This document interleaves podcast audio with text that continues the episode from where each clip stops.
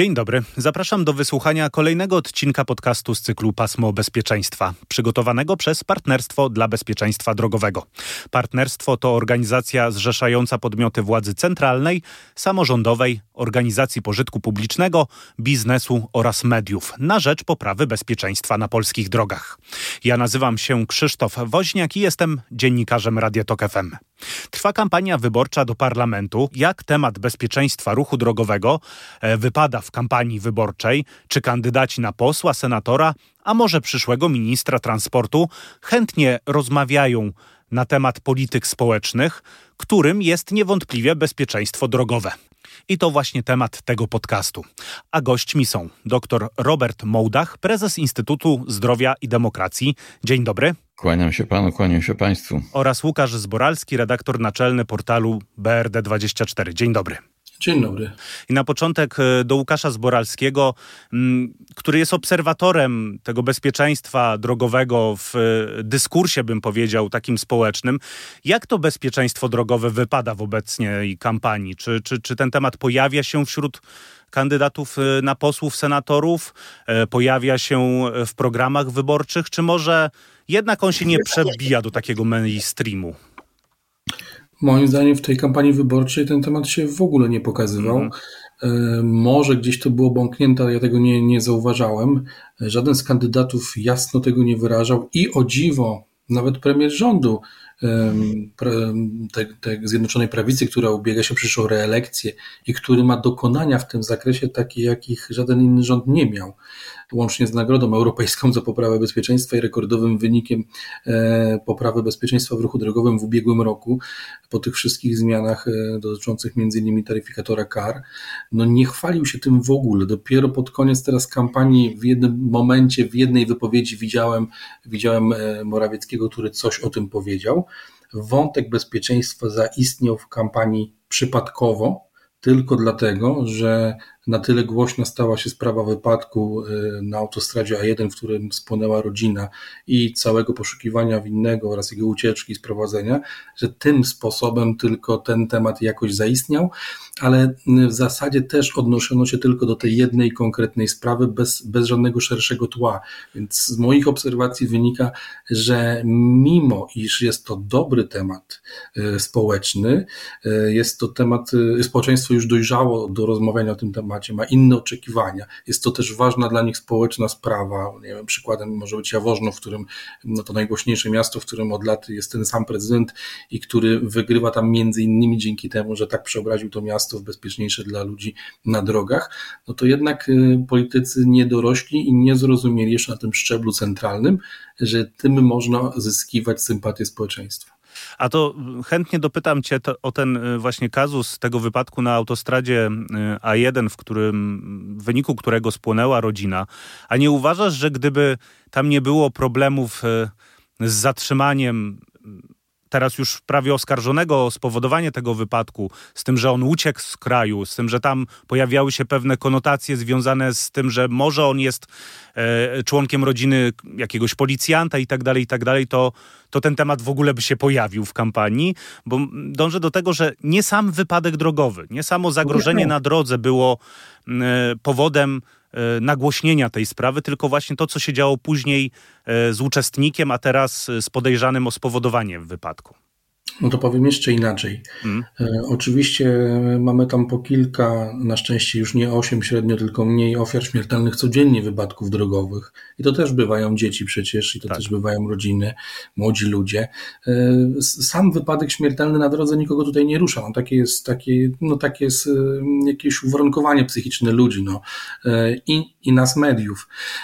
I to nie było tak, że tutaj specyficzne pokłady być może powiązań, być może jakieś nieudolności i biznesu, bo to jednak człowiek, który spowodował wypadek i będzie o to oskarżony, no to jest biznesmenem, bogatym i tak dalej to spowodowało nie tyle zainteresowanie polityków tematem, co zainteresowanie dużych mediów. Mhm. I dopiero pośrednio politycy musieli się do tego niejako odnieść, bo jak w mainstreamie zaczęło to być wałkowane przez kilka dni przez wszystkie duże media, no to nie sposób było im od tego tematu uciec. A tak sami z siebie myślę, że też by po niego się nie schylili. No, no właśnie, no właśnie. Tutaj ja, ja, też mam podobne zdanie, że e, gdyby to był tylko sam wypadek, e, sama kolejna śmierć, e, tragiczne skutki wypadku, to, to nikt by się tym zbytnio nie przejmował. Poza oczywiście kilkoma podmiotami, jak medialne, czy też organizacje pozarządowe, które zajmują się tematem bezpieczeństwa ruchu drogowego. Doktor Robert Mołdach. Panie doktorze, proszę mi powiedzieć, dlaczego takie tematy ważne społecznie, polityk społecznych, e, trudno przebijają się w kampaniach wyborczych, czy też w ogóle w dyskursie takim politycznym, bo przecież politycy, ta e, elita polityczna, te podmioty polityczne, to one są odpowiedzialne za to, żeby rozwiązywać problemy związane z politykami społecznymi. No, przebijają się trudno, dlatego że wymagają konsensusu. A po pierwsze, czas wyborów to nie do końca jest czas konsensusu, a na pewno nie, nie zgody wszystkich, ewentualnie niektórych liderów, niektórych ugrupowań, ale generalnie wybory to jest czas jednak prezentowania swojej perspektywy, swojego punktu widzenia i, i własnej oceny tego, w jaki sposób no, rzeczywistość, w której żyjemy, powinna, powinna wyglądać. Natomiast polityka społeczna wymaga mm, zgody, E, także tych, którzy mm, no, do pewnego stopnia mogą przeciwstawiać się e, pewnym celom tej polityki lub uważać je za trudne dla siebie przez, do spełnienia, albo po prostu takie, które będą od nich wymagały zbyt dużego no, wysiłku czy ceny, które poniosą, żeby na taką politykę społeczną się zgodzić, bo budując czy budując politykę społeczną, czy, czy godząc się na, na pewną politykę społeczną, musimy uwzględnić różne interesy.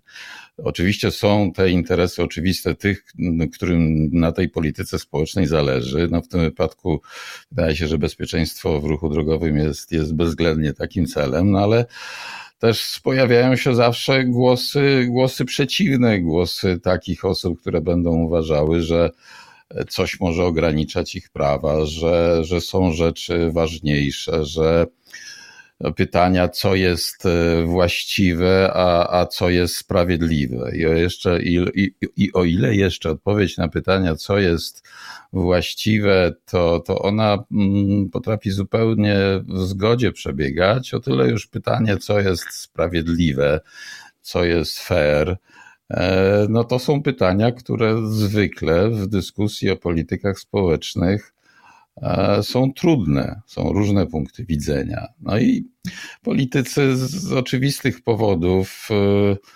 wolą akcentować swój punkt widzenia, szczególnie w okresie wyborczym, niż doszukiwać się konsensusu doszukiwać się takich rozwiązań, szukać takich rozwiązań, w których nawet ci, którzy są przeciwnikami, bo muszą ponieść jakiś koszt własny, organizacyjny, ja już nie mówię o finansowym, ale nawet zmianę zwyczajów swego życia.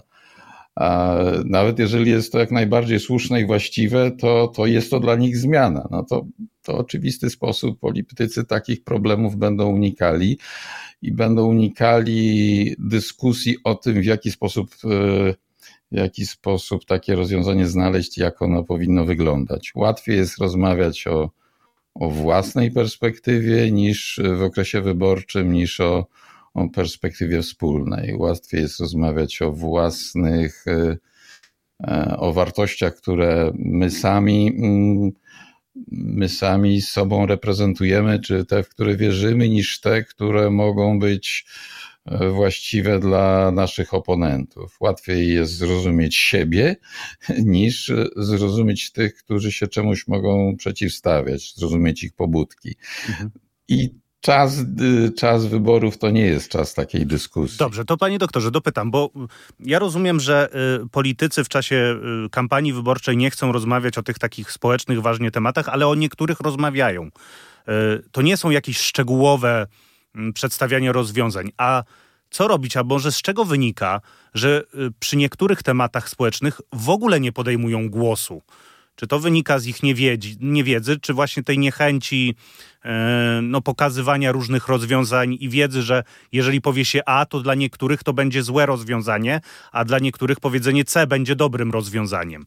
E, bo e, przecież jednak jakieś takie problemy społeczne pojawiają się w kampaniach, a tak jak z Łukaszem Zboralskim stwierdziliśmy się zgadzamy, temat bezpieczeństwa ruchu drogowego nie pojawia się prawie w ogóle, czy też w ogóle, a tylko przy okazji właśnie takiego tragicznego wypadku. Dlaczego niektóre sprawy społeczne właśnie nie mogą się przebić całkowicie do tego mainstreamu, żeby zacząć o nich choć troszeczkę rozmawiać?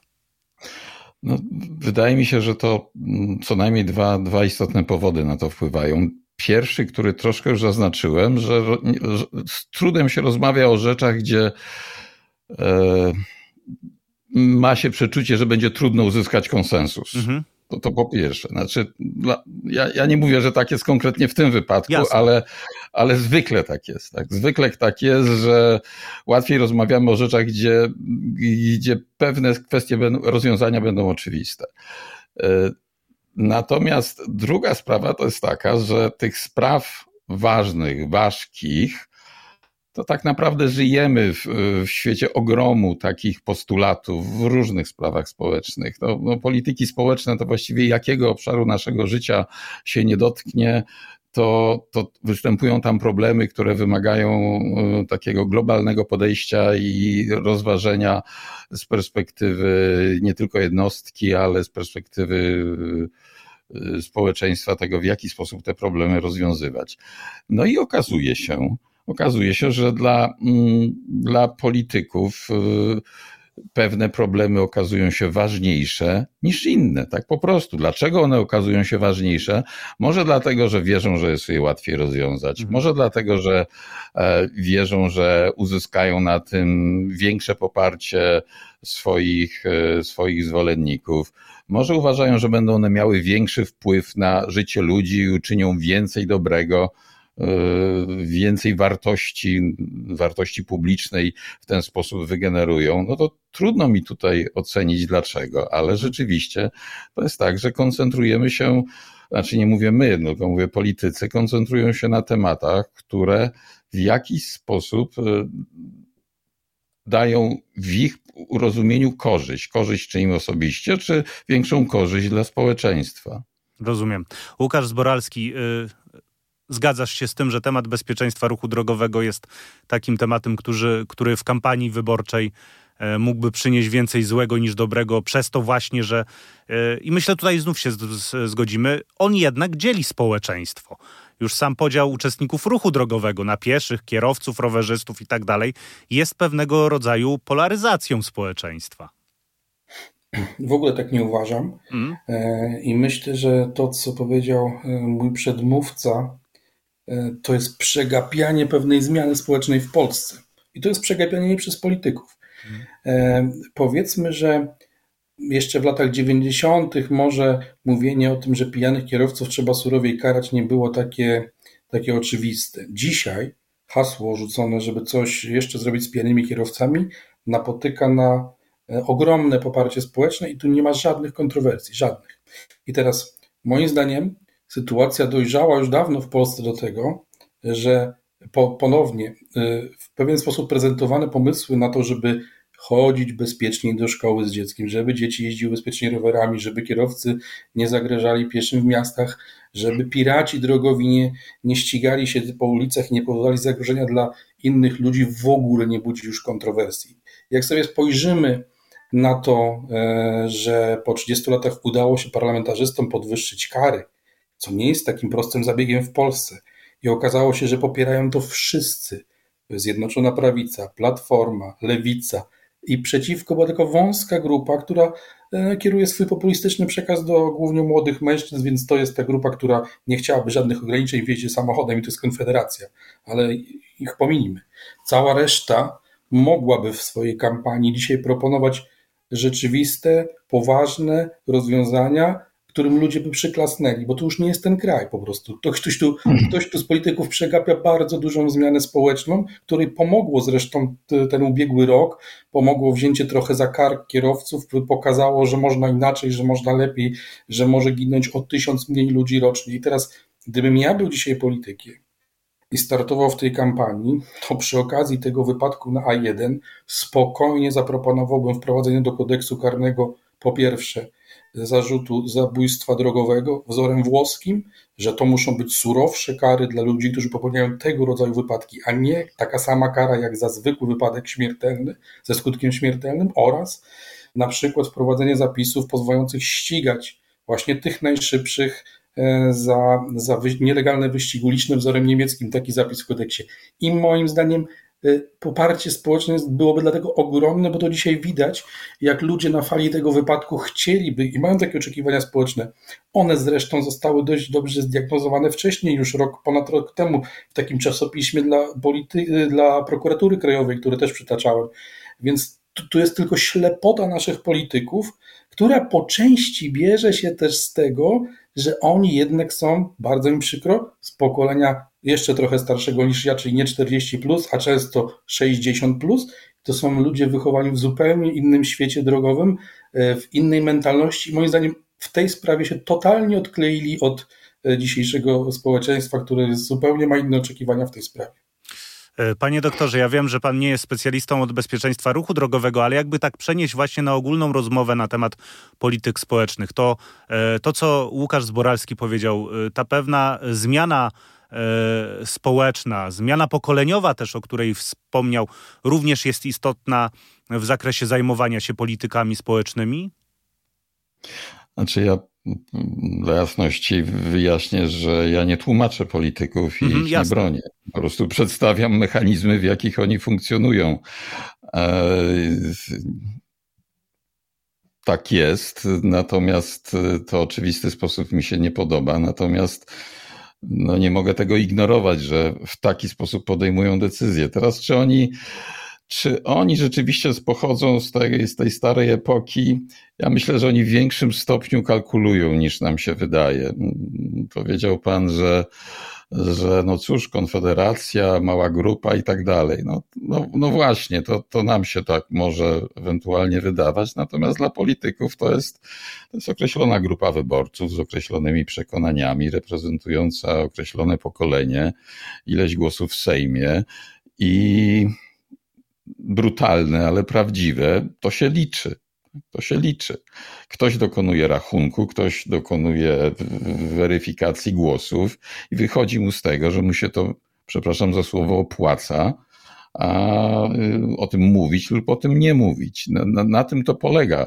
Także ja pewnie gdybym był politykiem, to też bym o tym mówił, bo uważałbym, że to jest y, właściwe i mhm. celowe. Natomiast no, politycy kierują się trochę, trochę innymi argumentami niż tylko tym, co jest e, właściwe dla nich samych. E, mhm. Nie wiem, czy to też jest tak, że, bo tu pan powiedział, że wszyscy jesteśmy za tym. Gdybyśmy wszyscy byli za tym bezpieczeństwem ruchu drogowego, to wszyscy byśmy jeździli zgodnie z przepisami. Mhm. I znaczy jest w tym obszar po prostu życzeniowy, tego jakbyśmy chcieli widzieć e, świat, w którym żyjemy i obraz rzeczywisty pewnie tych, którzy jeżdżą zgodnie z przepisami, to, no, to proszę mi powiedzieć, jaki jest procent kierowców tych, którzy jeżdżą zgodnie z przepisami. Jeżeli uznamy, że jest to większość, to wtedy być może będziemy mogli stwierdzić, że jesteśmy wszyscy za tym, żeby na drogach było bezpiecznie no. i uważamy, że to jest ważne i celowe. No właśnie, Pewnie... Łukasz, tutaj się zgodzimy, że jednak większość osób y, nie jeździ zgodnie z przepisami. Nie zawsze nie. Y, jeździ bezpiecznie, raczej częściej jeździ niebezpiecznie jeszcze nadal w Polsce. Zgadza się, tylko ja, nie, może nie zostałem dobrze zrozumiany. E, nie chodzi mi o to, żeby celować z pomysłami na bezpieczeństwo, które szeroka grupa społeczna odebrałaby jako pewnego rodzaju no, no, ograniczanie tego, co oni robią, bo rzeczywiście tam, nie wiem, 90% kierowców w Polsce przekracza dopuszczalne mm -hmm. prędkości w jakimś tam zakresie.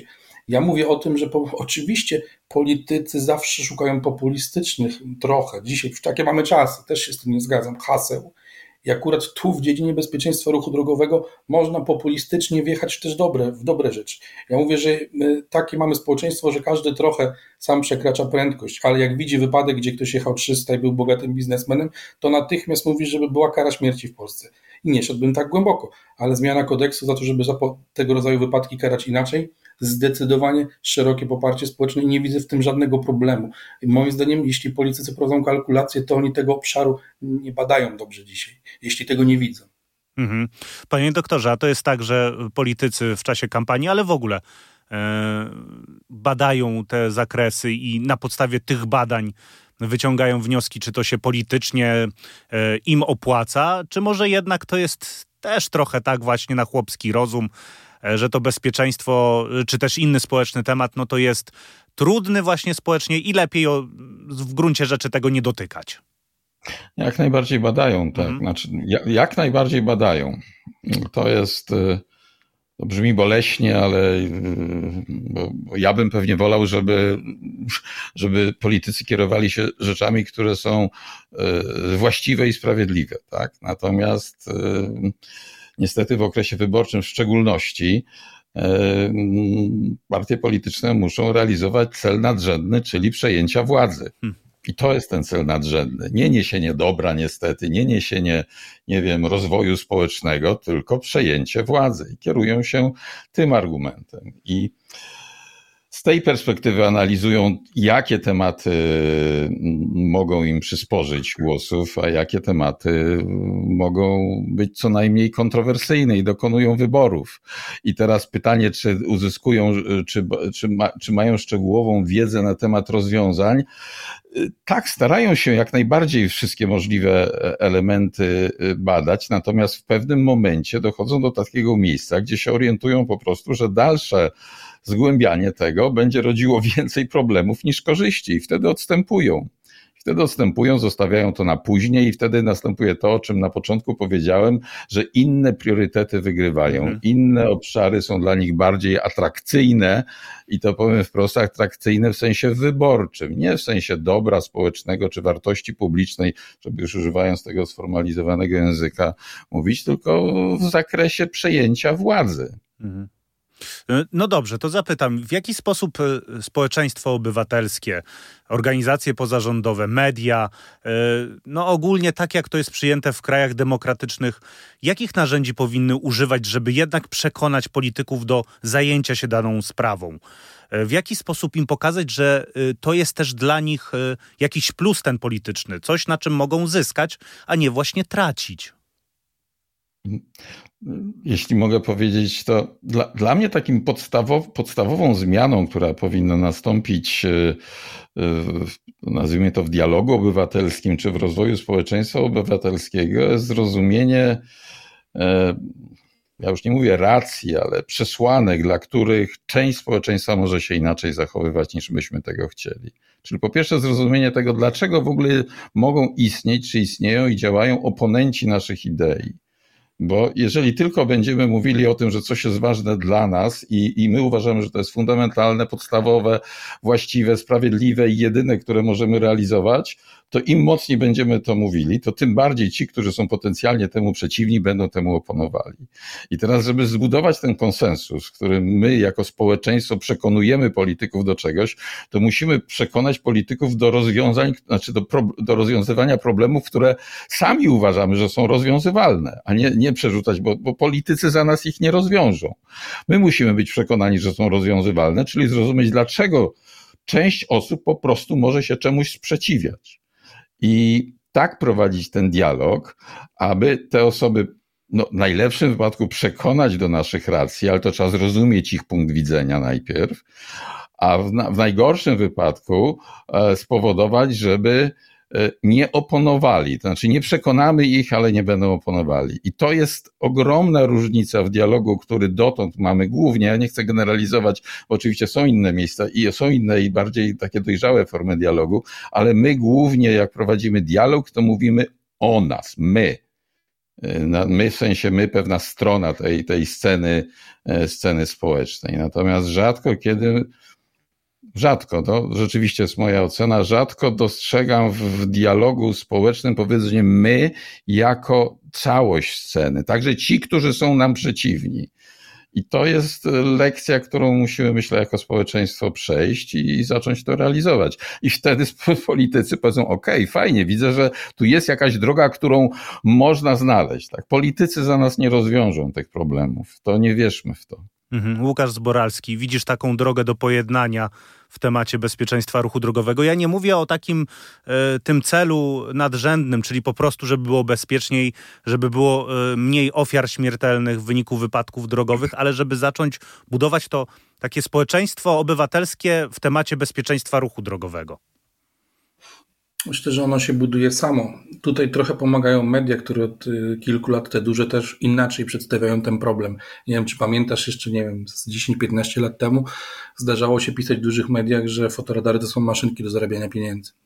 I wystarczyło Nadal się tylko, trochę to zdarza, prawda? No, mało. To już zostały tak. niszowe portale motoryzacyjne, niszowe. Yy, yy, wystarczyło ludziom przedstawiać fakty, pokazywać historie prawdziwe tego, że nie wiem, ludzie w konkretnej wsi naprawdę chcą, żeby samochody zwolniły, które tam przejeżdżają i nie widzą innego wyjścia jak fotoradar. Pokazywać, że taki fotoradar o 50% ogranicza liczbę wypadków śmiertelnych w miejscu instalacji. E, nie ma nic lepszego do takiej debaty i tworzenia społeczeństwa obywatelskiego niż dostarczanie wiedzy i faktów. Bo z tym się strasznie trudno populistom rozprawić. I teraz moim zdaniem dzisiaj mamy tak, takie takie społeczeństwo, w którym część bardzo dobrze rozumie tę problematykę i dąży do zmian. I to są też oddolnie powstające organizacje społeczne, takie jak Miasto jest Nasze, czy Federacja Pieszych. To już są poważne siły, oprócz rowerzystów, którzy od zawsze byli taką federacyjnie trochę siłą w Polsce, która zajmowała tutaj głos. Coraz więcej jest takich lokalnych inicjatyw, które chcą coś zmienić. Są już na poziomie takim naprawdę mm, gminnych, małych miejscowości, że ludzie się zrzeszają po to, żeby e, tam zainstalować progi zwalniające, bo im się nie podoba, że ktoś mknie przez osiedla to, to, to jest coraz szersza grupa społeczna i moim zdaniem ona się będzie bardzo poszerzała. Jest jakiś środek taki, który trochę rozumie, a trochę nie rozumie jeszcze co i dlaczego, im trzeba tłumaczyć. No jest jakaś skrajność, taka konfederacka 8% pewnie, bo z takimi ludźmi się e, często spotykam w sieci, ale też na różnych takich parlamentarnych zespołach, z którą e, nie można prowadzić dyskusji, bo dyskusja z ludźmi, którzy e, w opozycji do faktów przedstawiają opinie wyciągane z chłopskiego rozumu, nijak nigdy dobrze się nie zakończy. To są ludzie nieprzekonywalni, ich trzeba po prostu zmusić do pewnych rozwiązań, ponieważ stanowią mniejszą grupę społeczną, małą w całej tej wielkiej grupie, która jest do przekonania i domaga się zmian, no to można ich głosy pominąć, tam trzeba po prostu zarządzić. I teraz to jest też ciekawe na poziomie lokalnym, wydaje mi się. I znowu odwołam się do Jaworzna, bo to nie jest tak, że jak się na przykład tak infrastrukturę poważnie w mieście zmienia, że nie było tam żadnego sprzeciwu społecznego. Tam też kierowcy się tego bali, że będą węższe ulice, będzie im się gorzej jeździć, będą korki i nie wiadomo co. Okazało się, że to protestowała tak naprawdę, jak tam przebadali taka wąska grupa społeczna, najczęściej kierowcy do 30 roku życia, mężczyźni, czyli znowu mamy ten, ten taką grupę trudno przekonywalną mm -hmm. i, i, i, mającą inne potrzeby, natomiast ogół społeczeństwa nie był temu przeciwny tak bardzo, ale i tak trzeba było najpierw samemu szarpnąć cuglami, wprowadzić siłowo pewne rozwiązania, żeby po korzystaniu z nich ludzie zaczęli rozumieć, że to jest dobre. To jest dosyć trudne, myślę, w Polsce. Mhm. Panie doktorze, no właśnie, bo mówimy tutaj o konsensusie pewnego rodzaju, ale jeżeli jest e, e grupa w tym dialogu społecznym, w tym dyskursie na temat danej polityki społecznej, która sprzeciwia się pomimo właśnie tak, to, co powiedział Łukasz, pokazywaniu pewnych faktów, niepodważalnych danych, sprawdzenia naukowego, doświadczenia y, w innych społeczeństwach itd., tak itd., tak no to nie powinno być w pewnym momencie postawienie granicy. No niestety, wy się z tym nie zgadzacie, wasza, wasze prawo, ale my idziemy dalej. Musimy zacząć wprowadzać pewnego rodzaju rozwiązania te społecznych politykach. No zawsze jest taka, taka linia, tylko pytanie, gdzie ona leży. No właśnie. E, ja się całkowicie zgadzam z tym, że, że dane, tak, dowody, e, evidence, jak to mówimy mm. po angielsku, one są no, doskonałym argumentem, bo, bo my jesteśmy ludźmi myślącymi. To znaczy, ja bym ja bym pozwolił sobie na polemizowanie z poglądem, że te grupy y, z brzegu są mało znaczące, bo w pewnych grupach wiekowych one okazują się bardzo znaczące albo wręcz dominujące, albo w pewnych płciach, czy znaczy nie wiem, na przykład dla mężczyzn, tak? Więc by, byłbym ostrożny z takim poglądem, nie, tymi ludźmi się nie zajmujmy, bo może akurat w tej grupie wiekowej najbardziej nas ci ludzie powinni interesować. Więc jak ich przekonać? No właśnie informacją, dowodami. E, I pewnie jest takie miejsce, w którym po prostu należy postawić barierę i powiedzieć sobie: Dobrze, próbowaliśmy, doszliśmy do tego miejsca, dalej musimy działać, nie możemy na to dalej czekać. Tak? To, tak. to na pewno tak, jest takie miejsce, ale. Mm, no trudno je mimo, wyczuć, prawda, i znaleźć. Trudno je wyczuć, natomiast no, no, no właśnie na przykład rozmawiając o, o młodych mężczyznach w wieku 18-24 lata, no to tam e, to nie jest e, margines, o którym pan pisze, tak? Tam to pewnie jest 40-50% e, tych, tych osób, które takie poglądy reprezentują. W tej grupie wiekowej. Mhm. Tak, i w tej grupie wiekowej wśród mężczyzn, no a to przecież te osoby, kiedy zaczynają właśnie swoje życie z, z ruchem drogowym, więc do nich trzeba trafić, nie marginalizować. Nie, znaczy będę się, myśl, znaczy tu rzeczywiście trochę mam inny pogląd niż, niż, niż e, mój rozmówca, że uważam, że należy dobrze rozpoznawać te grupy, które mają po prostu inny pogląd. Należy rozumieć ich argumenty, ale jednocześnie należy przedstawiać im dane i wartości i przekonywać. Mm, I dopiero wtedy, gdy dojdziemy do pewnej linii oporu, dopiero wtedy podejmować te decyzje. Bo możemy być zaskoczeni, jak silne w niektórych e, obszarach są te grupy, które wydają się nam e, tą no, skrajnością. Taką? Skrajnością, mhm, tak. Rozumiem. E, panie doktorze, a tak na koniec naszej rozmowy jeszcze dopytam, czy to, że politycy nie chcą zajmować się danym tematem, nie oznacza właśnie, że powinniśmy tym bardziej na nich naciskać, także w kampanii wyborczej i nie odpuszczać tego, skoro oni nie chcą o tym mówić, no to trudno i tak się nie wypowiedzą. Nie, wręcz przeciwnie, jeszcze bardziej naciskać, jeszcze bardziej podejmować te tematy, których oni unikają. Należy naciskać, ale przede wszystkim należy konsekwentnie naciskać. Mm. Tak, to nie może być kampanijne, tak? I to, to chyba wszyscy wiemy o tym, że to, to wymaga pracy i konsekwencji, i to pan o tym to Pan o tym mówił, że to, to rzeczywiście na przestrzeni ostatnich 10 czy 20 lat się bardzo dużo zmieniło, a zmieniło się dzięki właśnie takiej pracy. Oczywiście kampania jest jakimś momentem, kiedy można coś zaakcentować, ale równie takim momentem jest tworzenie nowego rządu, lista stu najważniejszych spraw, którymi się ten rząd zajmie, pierwsze posiedzenie e, jakiejś komisji e, sejmowej, która się tymi problemami będzie zajmowała, to powinna być ciągła Mhm. ciągła mhm. praca.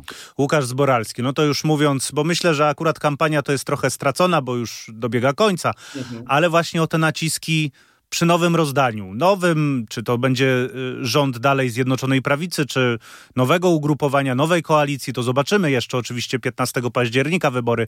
Y, no ale właśnie po tym dniu zacząć naciskać. Jakie najważniejsze tematy, trzy aspekty związane z BRD byś wymienił, żeby no, uderzyć y, z pełną parą? Mhm. Znaczy, wydaje mi się, że moment tworzenia rządu, tak jak expose potem Morawieckiego, w którym zaznaczył te sprawy, był najlepszym, najlepszym momentem, żeby, żeby coś się dokonało, bo w, jak ja mówię, w kampanii to możemy wrzucać jakieś pojedyncze, pojedyncze regulacje. Mhm. Natomiast wydaje mi się, że dla mnie, dla mnie najważniejszą sprawą w Polsce jest jednak dzisiaj e, zapowiedzenie tego, że powstanie Agencja do Spraw Bezpieczeństwa, nie wiem, może całego transportu, która będzie podzielona na lotnictwo, kolej i drogi. Nie mamy dzisiaj takiego ciała, które mogłoby rzeczywiście zaplanować nie tylko papierową, ale dobrą politykę społeczną w tym zakresie na dekadę żeby to było ponadpartyjne, żeby to było realizowane tak jak w Szwecji, bez względu na to, czy rząd się zmieni, czy się nie zmieni, bośmy sobie przedstawili fakty, dane i pewne rozwiązania, przyjmiemy takie, które się sprawdziły, będziemy to konsekwentnie realizować przez lata, a nie tylko rzucać się od lewa do prawa po jakimś wypadku. I dla mnie to jest kluczowe. Bez takiej instytucji w Polsce nadal będziemy się ciskać po prostu od ściany do ściany przy okazji głośnych wydarzeń i tu będzie zawsze jakiś premier wychodził, mówi, że teraz to już nie popuścimy i zrobimy to musimy w końcu dojrzeć jako społeczeństwo do tego, żeby pewne polityki, e, może to być każda z tych dziedzin, czy tam od zdrowia do, do BRD, ale akurat mówimy o bezpieczeństwie, żeby je prowadzić w oparciu właśnie o fakty, i prowadzić je długofalowo i prowadzić je apolitycznie. W tym sensie, że to jest coś, e, nie wiem, poruszanie się po drogach w ogóle nie ma barw e, politycznych. To jest po prostu nasza jakaś tam codzienność, którą jakoś uregulowaliśmy i coś jeszcze chcemy w niej zrobić, żeby było lepiej. Mhm.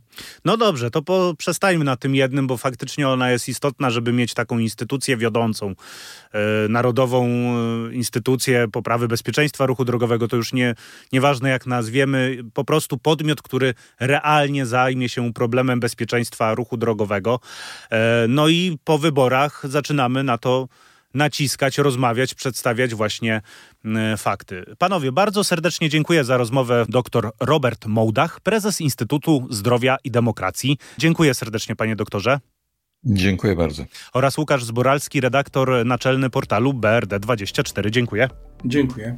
I jak zwykle zapraszam do odsłuchania wszystkich e, odcinków podcastu z serii Pasmo Bezpieczeństwa, dostępnych na stronie internetowej Partnerstwa dla Bezpieczeństwa Drogowego. Krzysztof Woźniak, kłaniam się nisko. Do usłyszenia.